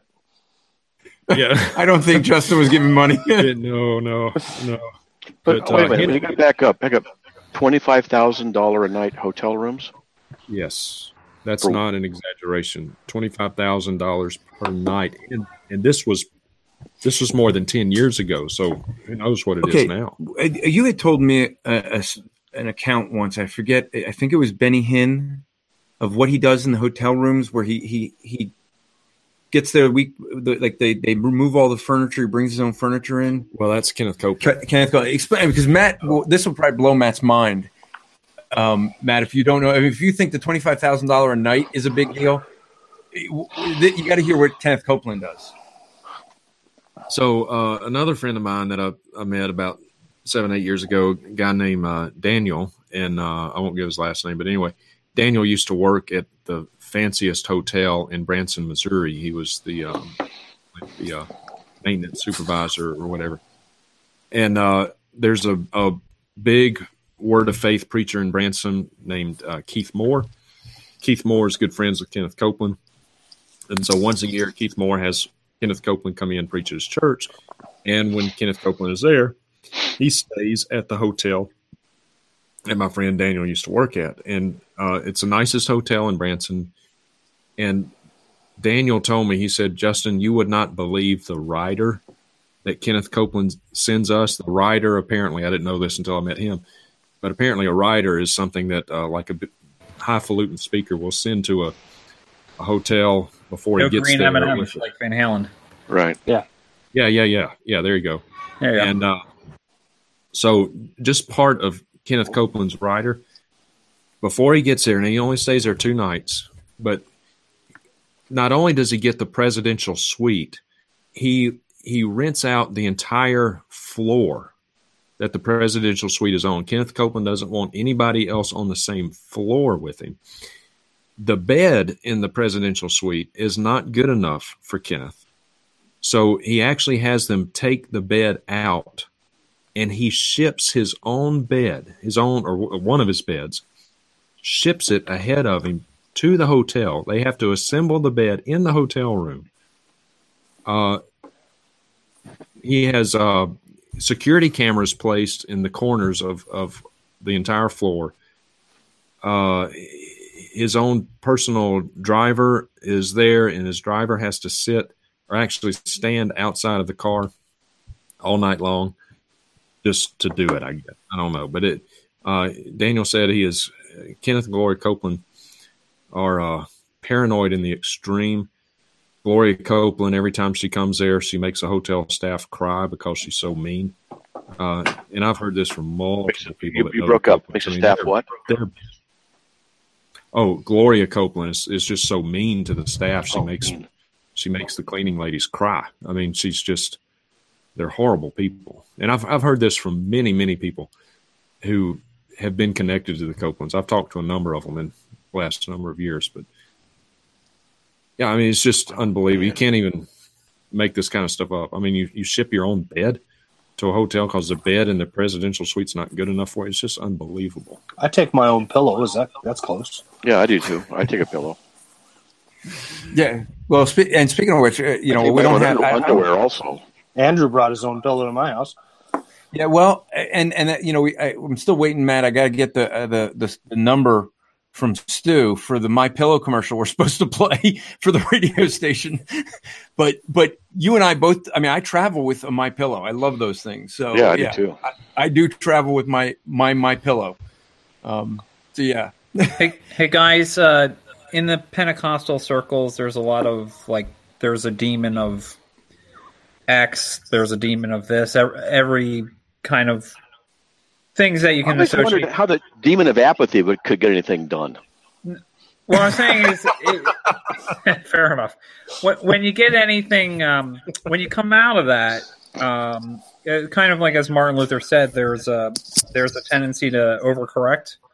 So when uh, maybe this would be a good question for Justin. So when you're talking to someone, how do you not go to another extreme where you discount, say, any satanic activity.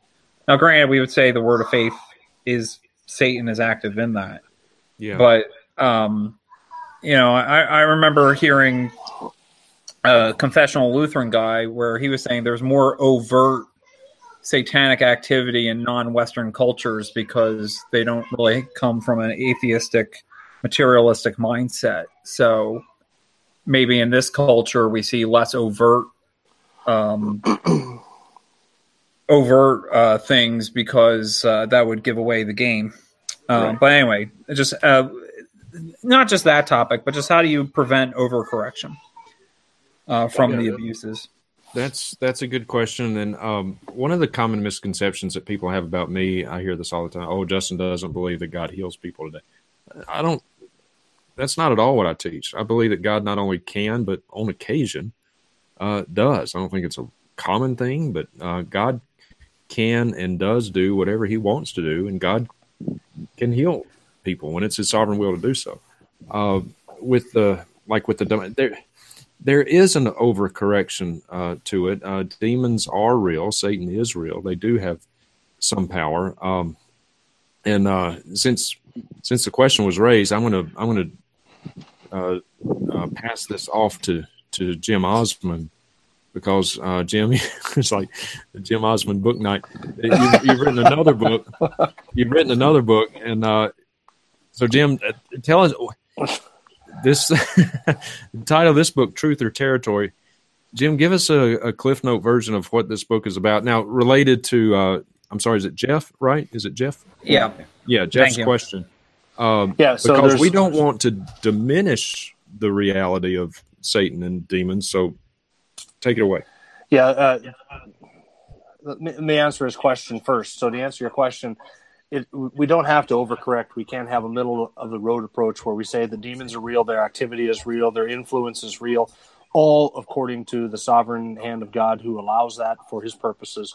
Uh, like Martin Luther says, that God has the devil on a leash. So we can acknowledge those influences and those effects um, without going, without giving him undue credit and saying, well, my, my alcoholism is a result of demon possession or my apathy is a result of demonic influence or um, you know, there's not a demon behind every bush. Um, the the Pentecostal and the charismatic uh, camp wants to give Satan credit for everything, and on the other side, you have the anti supernaturalist, uh, materialist camp that wants to deny any kind of supernatural reality. And I think we've got to be right in the middle and say these things are true, they exist. Then the question becomes, how do we deal with them? Are we supposed to be taking back territory and binding Satan and rebuking devils and canceling generational curses, mm. or are should we be standing in the truth, proclaiming the truth, and waging a truth war? And that's the difference between those two perspectives of spiritual warfare that I detail in the book. Okay, the um, uh, the, uh, the the Lutheran guy, his he wrote the book called "I Am Not Afraid." He had a like a four or five part episode uh, uh, interview on uh, issues, etc. I'd highly recommend looking up. I think he, he his approach was just the, the gospel was just that's how you would deal with you know anything from demonic possession to um, yeah. everything else. People in people in the gospel. deliverance ministry would say that you've got to you've got to sort of pave the way or smooth the way for a gospel proclamation by binding Satan first and canceling generational curses and and taking back enough territory and rebuking the devil. And you got to loosen his grip on that person. Then you can present the gospel and the gospel will have an effect. The gospel will come in and change the life. And, and then that person will be able to receive the gospel. And i think it's the exact opposite. I think that the gospel comes first. The gospel it does deliver us from the kingdom of darkness into the kingdom of light it delivers us from from satan's kingdom and puts us into christ's kingdom and the gospel itself is the power of god into salvation we don't need to pave the way first by taking back all that territory we simply need to present the gospel and stand in the truth and that fights back the the enemy's lies and and uh, and, and frees the captives. That sets the captives free through the gospel, not through all these other spurious means. You know, and, it's not just with this group. I mean, you, you asked a question earlier about uh, Jim. You asked a question earlier of Matt with with related to, you know, some of the stuff where where do they go when they realize this stuff is wrong? You know, we've dealt with this with Mormons, right? You know, the, the thing is, is when you see Mormons that come out of Mormonism, they don't come to Christianity most often. They usually come to atheism because they've been told that the Bible's corrupt, that Christianity is corrupt, Mormonism is the only truth. So when they realize that Mormonism isn't true, they give that up. And yeah. I think that's why it's the, the, most important thing is to present the gospel. Same with the Mormons. I mean, that's why we we try to explain to Mormons what the true gospel message is. Like, you know, Matt and I go down to Manti every year. And it's not enough to say that the Mormon church is wrong. It's not enough to say that these faith healers are wrong. We need to say, this is what the biblical gospel is. This is what the Bible says. This is where you have the truth. So these guys are wrong because they disagree with the truth of Scripture. I, I think that's a key thing that we have to do when dealing with this. I mean, we, we see this, Matt, like all the time down in Manti. Um, well, I see it. Become atheists. I saw. I, have been experiencing that with a, a, conservative Roman Catholic. I think, and um, I think of others have seen that with Jehovah Witnesses when they deconvert. Like when I talk to this conservative Roman Catholic, he's open. He kind of, when I kind of explain to him, his church is a lot more liberal than what's on the books. Um, you've contradicted the past. He's open, and then he's kind of like, "Oh, well, if Rome isn't the final authority and stuff, then it's like atheism, and he he has like a epistemological freakout. So it's kind of like how do you? Uh, I don't I, I don't know what to say. I guess is a good question. Like so, whether it's Mormons, whether it's Catholics, uh, conservative Catholics, that is, uh, liberal Catholics are a lot easier to talk to. Um, uh, Jehovah Witnesses or someone who's knee deep in a deceptive uh, religion. Um, like, how do you talk to them when they real they can realize it's wrong, but um, you know, I, I don't know how quite to express it. I'm specifically thinking my Catholic friend, well, where they where they they would just like oh like everything hinges on their false belief, and if that false belief goes, then they'll go atheist. Well, see, and I'll say, and then I'll open up to the others, see what, what everyone else says. But I, I think what you do is you share the gospel and you explain the truth of the gospel and why that conservative Catholicism is still false because they have a message of faith plus works. And when you add works to the work that God did, you're basically diminishing the work that God did on the cross and saying that wasn't enough that you needed to do something and that's that's the most disingenuous thing you can ever do and so i think that you you share the truth of the difference between faith and works versus faith alone and matt justin you guys what do you think Agreed. Matt, you want? Well, I think that uh, the scriptures are sufficiently specific in various areas to address various needs. So, if an authority issue comes up in Catholicism, I'm going to address the issue of authority with somebody and say, yeah, unfortunately, you put your faith in a sacerdotal system or the authority of the church, and I want to address the issues of apostolic succession and authority, and deal with that, and and really pay attention to the person's where where they're at, because Jehovah's Witnesses are authoritatively driven also, but the, the as far as Roman Catholics, everything has to do with the authority of the church, the authority, the descendancy out of the apostles, the authority of the authority. And so they look at life and religion and truth based on the authority of the church. The church is false, therefore authority is false. Got to go to the scriptures and say, no, let's shift your understanding of authority away from a man's organization to God's revelation. And I think it's just a procedure that needs to be done. And of course, the gospel's got to get out there. But I do believe that sometimes we have to prep the ground for the gospel. Now, I'm reformed, you know, but the thing is that God does use us, woo us. He brings people through certain circumstances, whatever right way He does. John six forty four, as He draws us in order to get us uh, to that place where then irresistibly He He regenerates us. So I don't know how it all works, but uh, that's what I do with Catholics. I address the, the the squeaky part of the of the engine you know get that, that get that going smooth that out go to the next issue next issue so that they're ready hopefully uh, by god's grace to receive the, the true gospel. Yeah, it's almost, almost like i'm sorry for interrupting. It's almost like they feel like they can't know anything if their authority falls. So matt exactly i thought correct. Said, uh, uh, yeah so kind of what you said there means a lot. Yeah, especially with the other cults too. Not not. Well, and, I wouldn't and this is why cult, you know I don't personally like. I, I had a, a as as you may know, you know, with writing book a book on world religions, right? I deal with other other people that deal with that stuff. And there are some people, there's a guy in my area who his whole focus is undermining the authority of Jehovah Witnesses, the, of the Watchtower, of uh, the you know Church of Jesus Christ of Latter-day Saints, to undermine their authority the problem I see with that is when you undermine their authority, what do you leave them with? Nothing, because now they just know that what they believed was wrong. I think you know you need to give the gospel. It's okay to say, look, they're wrong, but they're wrong because this is what Scripture says. So what we're doing is lifting God up on high, lifting Scripture up on high, and putting their systems in in their proper place, which is faulty. Uh, yeah, and I don't bad, think in we don't say again, Matt. Sorry. Out with the bad, in with the good. Explain why this is wrong. Here's what's right. And then the reason you can say it's wrong is because you have a standard of what is right. You got to do both. Yeah, and if you if you don't focus on the gospel, then great. So they left the Mormon church. They left, you know, uh, Joel Osteen's church. Big deal. They're still going to hell without the gospel. I mean, they have to repent. That's the that's the the key message we we as Christians want to deliver. Amen. Get them So- to that gospel. So I want I want to play a, a game with you guys. Oh, Uh, word association.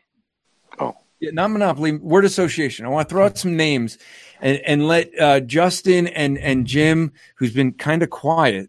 You know, maybe that's why he went in the other room. He went in the library and he thinks he he has to be quiet in there.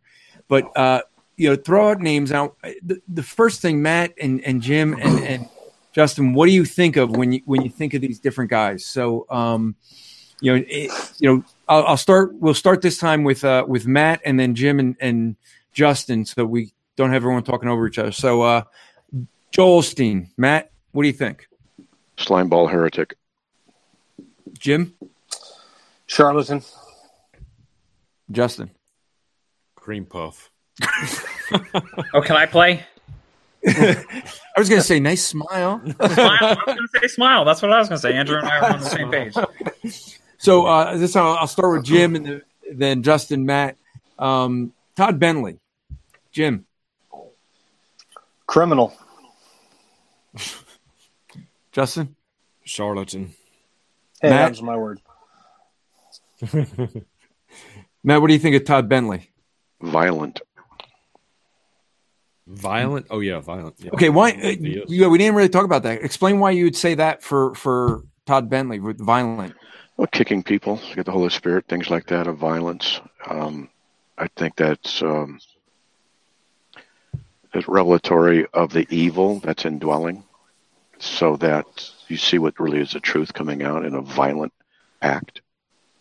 Yeah, he literally a kicked a vile man man. in the stomach with a who had stage four colon cancer. Kicked him in the in the gut, and I was there. I saw with it. his big with his biker boots, right? Well, uh, yeah, I don't remember what his shoes were, but probably. But yeah, I mean, he, he claimed he kicked an elderly woman in the face with his biker boot, but I saw him kick a man um, with cancer in the in the stomach. I'd like to talk to him for a little bit. he, he practiced a little Krav Maga with him, right? Yeah, spiritual Krav Maga. yeah. Yeah. So uh, okay, so start with Justin and Matt and and Jim. Um, Kenneth Copeland, Heretic. Matt, Unbeliever. Jim. He's an evil man, an evil deceiver. All right, this time we'll start with with Matt, Jim, and then Justin. So Matt, uh, Benny Hinn, Evil deceiver. Jim, Uh, I was going to say something like a clown, some sort of a clownish behavior. He just he strikes me as somebody who just is can't even be taking himself seriously, really. A showman, maybe. Yeah, it's uh, along the lines I was going to say Carnival Barker. Carnival Barker. Isn't that Jesse Duplantis? Can we can we save that one for Jesse Duplantis? Carnival. It's- yeah, it's yeah a lot of Okay, so uh, I forgot We're So we should go with Jim first this time. So Okay. so Jim, uh, now I, got, I forgot the one I was going to give you a start. But okay, we'll do it. Jesse Duplantis. Why don't we do that one? So Jim, Uh, Jesse Duplantis, Carnival Barker. That's what I would say for him. Justin. oh uh, oh golly, it, there's so many keep- keep coming back to the same terms. A, a comedic wolf. How about that? he's a because he's he's a great stand-up comedian, terrible theologian, terrible preacher. Matt. He's a gifted deceiver. Mhm. It's interesting. Both of you guys pick up the giftedness. So, uh, so uh, yeah, like the, I mean, he's he's he. It's part of this is the entertainment stuff. So we'll start Justin this time. Uh, um, Stephen Furtick. I wasn't No. thinking Stephen Furtick, but okay, that's a great one to go with. Okay, Stephen Furtick, Immature. Not unqualified, Unqualified. I was going to go with Yeah. that one. Yeah. Well, but yeah, okay, we'll save it for so imma- I'll- immature. immature. Immature. Okay, Osman's Matt. got unqualified. Matt, what do you think for Stephen Furtick? Amateur theologian. Jim. Wow. He actually used the term theologian to refer to him. I'm not sure I could agree Because with he that. does try and do a little theology, but he doesn't know what he's doing. He knows enough just to hurt himself, and uh, you know he's an amateur, and uh, he doesn't know what he's doing. You know, I need to hold a, a conference, a theology conference, for these guys, and uh, start at the. I'm going to say it. Don't get too mean. They, they need to learn. I love the you know the Babylon Bee where he they I don't know if you guys follow Babylon Bee. They had one where John MacArthur spoke at a women's conference, and uh, they he locked them all into a uh, all the women's pastors into a uh, container and locked it up and dropped it in the bottom of the. Should lock him in the kitchen. Yeah, the Babylon Bee sa- satirized me also.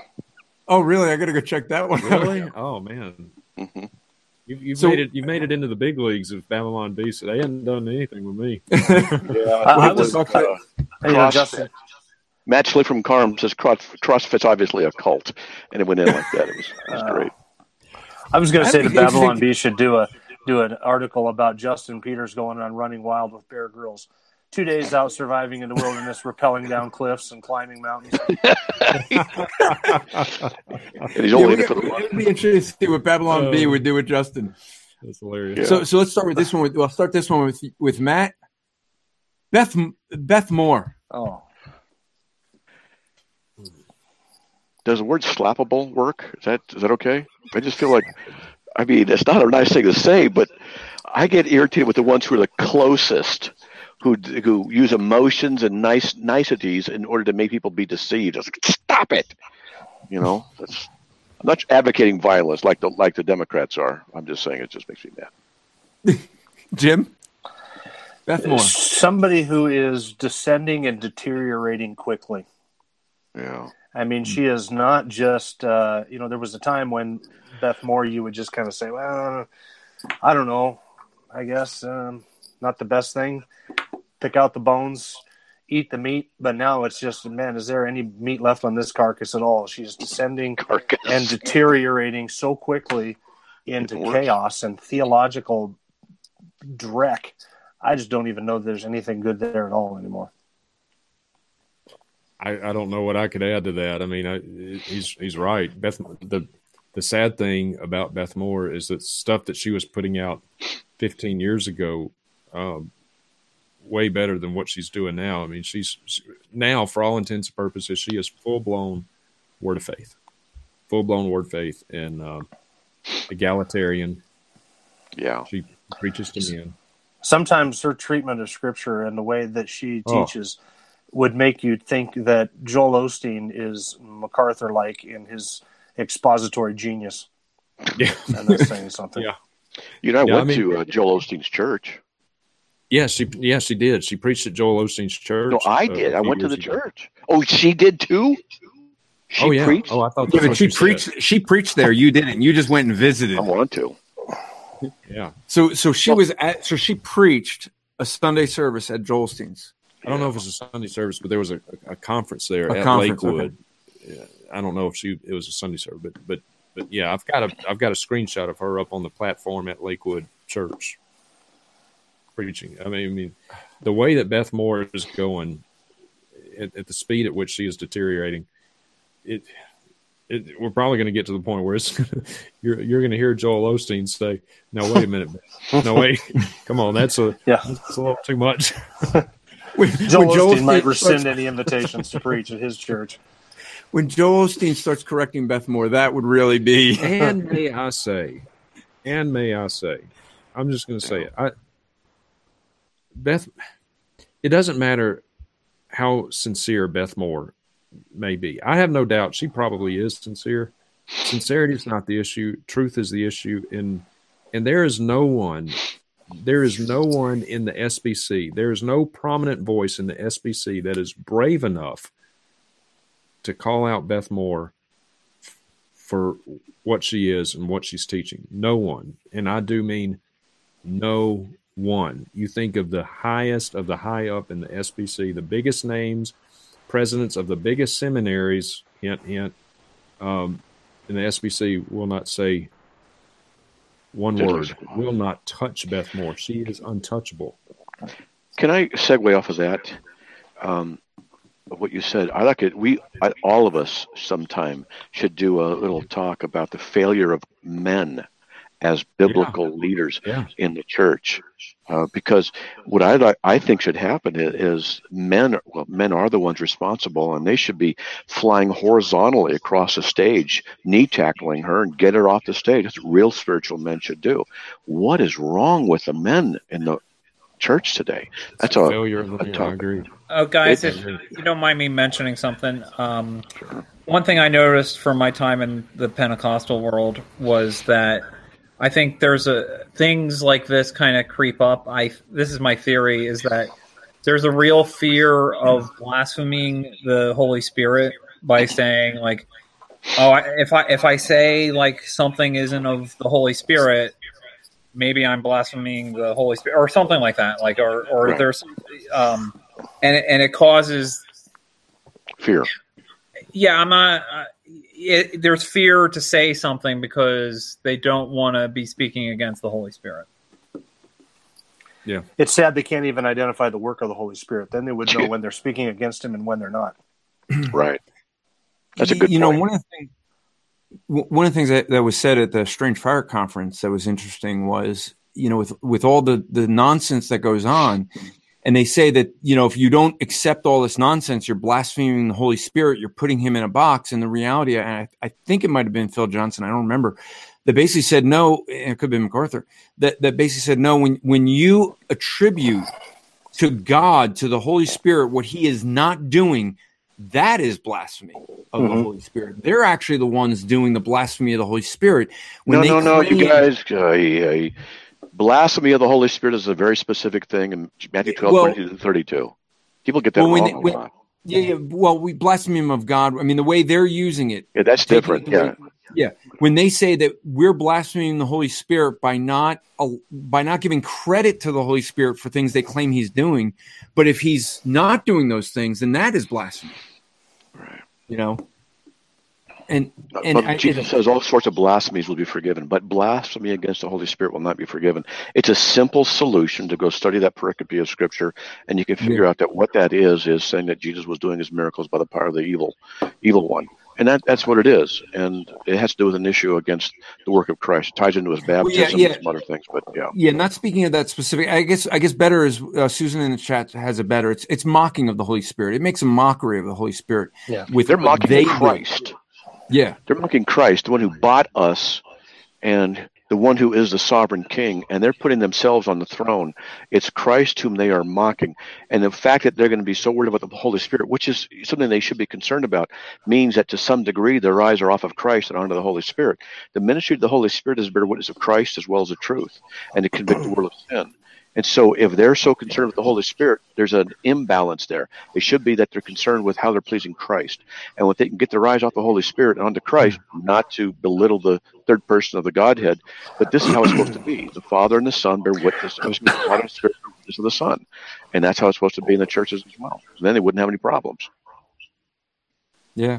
So uh, so you know, I want to try to wrap up the show. We got a couple more things to, to cover. This there's something, Matt, actually that you and Justin have in common that I want to I want to cover. But before we do, good looking.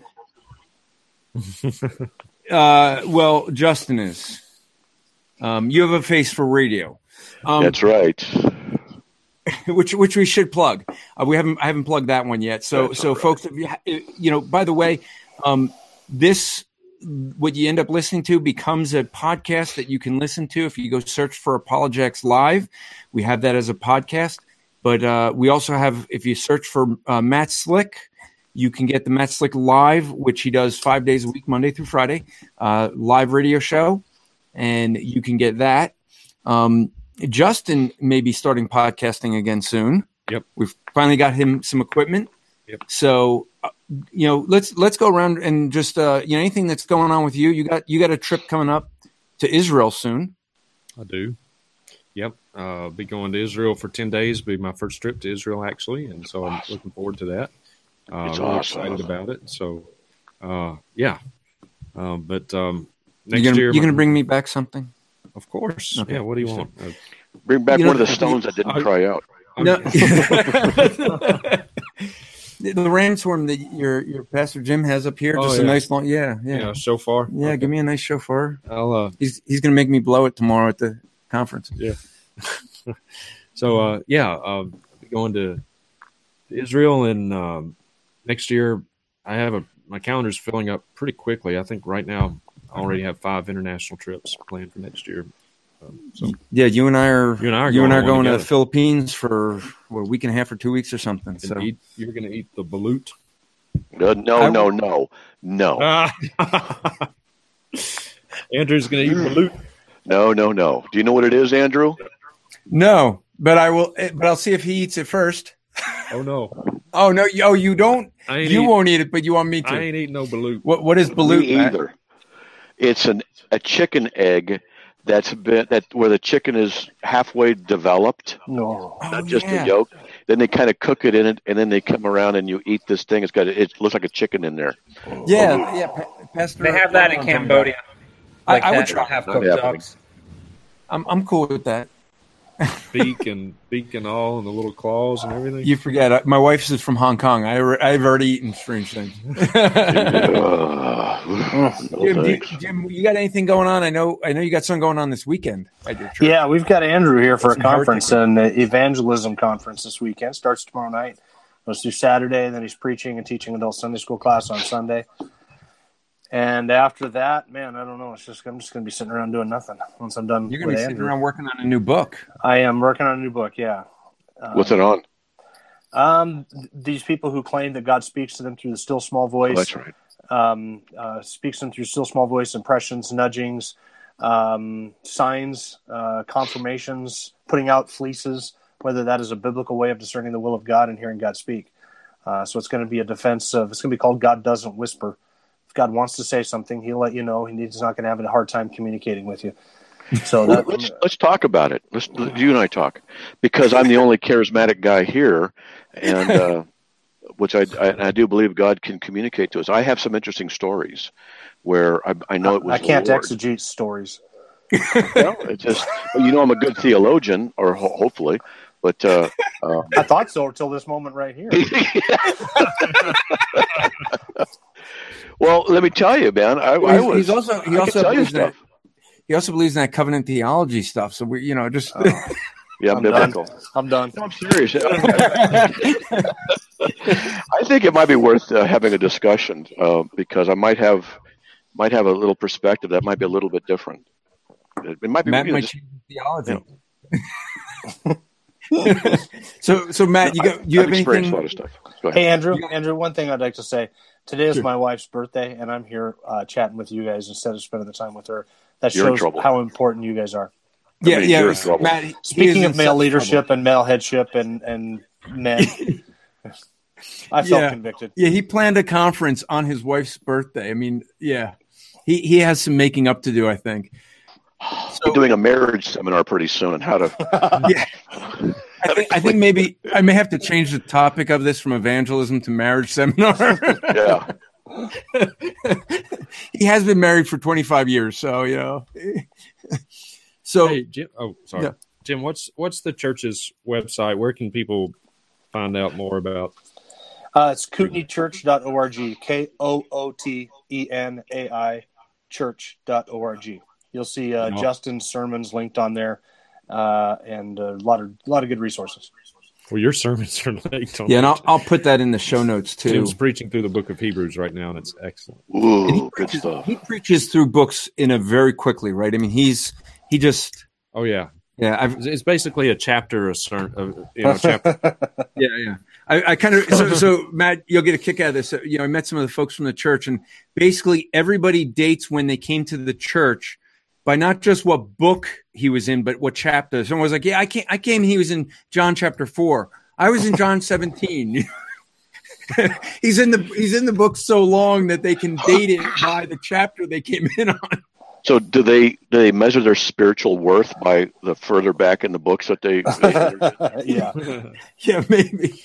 So, so Matt, I want to have a, a- a little bit of fun here, and and we want to make sure we, we get to see Justin's uh, reaction here. Oh no! But you know, Matt, Matt, there's something that um, you know you you and Justin have in common that you and Justin seem to fail at contests with me, and so if folks go out, they can they can go to justiniwin.com. It's now live, and you're going to get to see Justin's face as he gets to see this for the first time. Uh, there's a video that explains the history of justiniwin.com, but it is a way to donate to Justin Peters. and we're, there's a button there that says support hashtag Justin I win. And what you want to do is on Twitter and everywhere, you want to post hashtag Justin I win. And basically, what it is, there's a video that of me describing uh, how this started. And, and basically, what, what we're doing is we, we want to support Justin. Uh, and and it's it's me getting bragging rights for you guys supporting Justin. That's really what it comes down to. You support Justin Peters, and I get to brag that he gets more support than me. So we're asking you guys. So it's kind of like Matt can't seem to manage to buy me a meal, though I offered. I offered for Matt Slick to buy me a meal. Uh, November 11th, uh, he was cordially invited to my daughter's wedding. And if he wants to buy that meal for everybody, I will be happy to let him pay the bill at, at the wedding. Uh, you know, for some reason, he's he's looking for a more private dinner to pay for.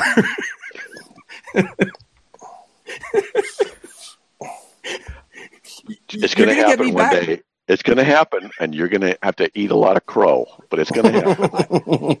Hey, listen, I will gladly eat the crow if you want to pay for the wedding. I'm, ju- I'm just saying, That would I'll be happy. That'd be nice. Hey, I'd love to be able to pay for the wedding. All the good advice I gave your daughter, it looks like it paid off. yes, it's it may we'll, we'll- we'll let you think that that's what it is. I don't know, but uh, but yeah. So so some places you could go support carm.org. Uh, great ministry, great resources. Um, but I do strongly encourage if you're going to go to Justin Peters and support him, please go to the the justiniwin.com. We're trying to make it easy for you to donate to him. And uh, he is like, you see his, his head's down. He is too humble of a guy. He hates this. He is so humble. And guess what? That's the reason you should donate to him. All right. So uh, we we want to get as much to him as possible. Uh, and, you know, to, to bless him. This is my way of getting, you know, bragging rights over him. I have fun. And I've, I've done none of this without his pastor's permission, by the way That's a Uh, true story. the the website, uh, all the thing we've we've asked his pastor the whole way, and he's approved every step of this. you have anything you want to say? Uh, no, I I'm just, bad. I, I, don't know. I'm, I'm very grateful uh, to you, Andrew. I really am. Andrew's a, a good brother. I, yeah, this is very awkward for me, but I'll, I'll say this about Andrew. Um, No, let's just end it. there. no, no. that's- so in uh, this past January was yeah, it was January, right? January G three. Yeah, yeah. January, February, G three, G three conference in Atlanta. Um, Andrew, I was I had two breakout sessions at the G three conference, and um, Andrew flew down for the conference, got paid his own ticket, paid his own hotel, paid his own food, paid his own conference admission, everything, just to help me, just to help me at my table and help me get my socks and shoes on in the mornings and uh, you know whatever I needed. He did all that at his own expense, and uh, so, um, yeah, Andrew's a, a good brother, and so I, I, I appreciate you and everything that you've done for me and the ministry, and and um, yeah, appreciate you, brother. Well, therefore, everyone should go to justiniwin.com and donate to Justin. One day, Justin will get me back. One day, Matt Slick will get me back. But that day is not today. So may, maybe by next week we could we could find out that somehow one of them outslicked me. But until then, uh, next Thursday night we'll be back to a regular Q and A with Matt Slick, uh, going over apologetics questions. Uh, maybe we'll get into some of the uh, the the problems or the heat that uh, I have been in. Um, that or Matt and I both were, were kind of in get in a, in a little bit of a battle this the past couple weeks. So uh, maybe we'll get into explaining some of that. But until next week, I want to thank you guys for watching, for listening, and remember to strive to make today an eternal day for the glory of God.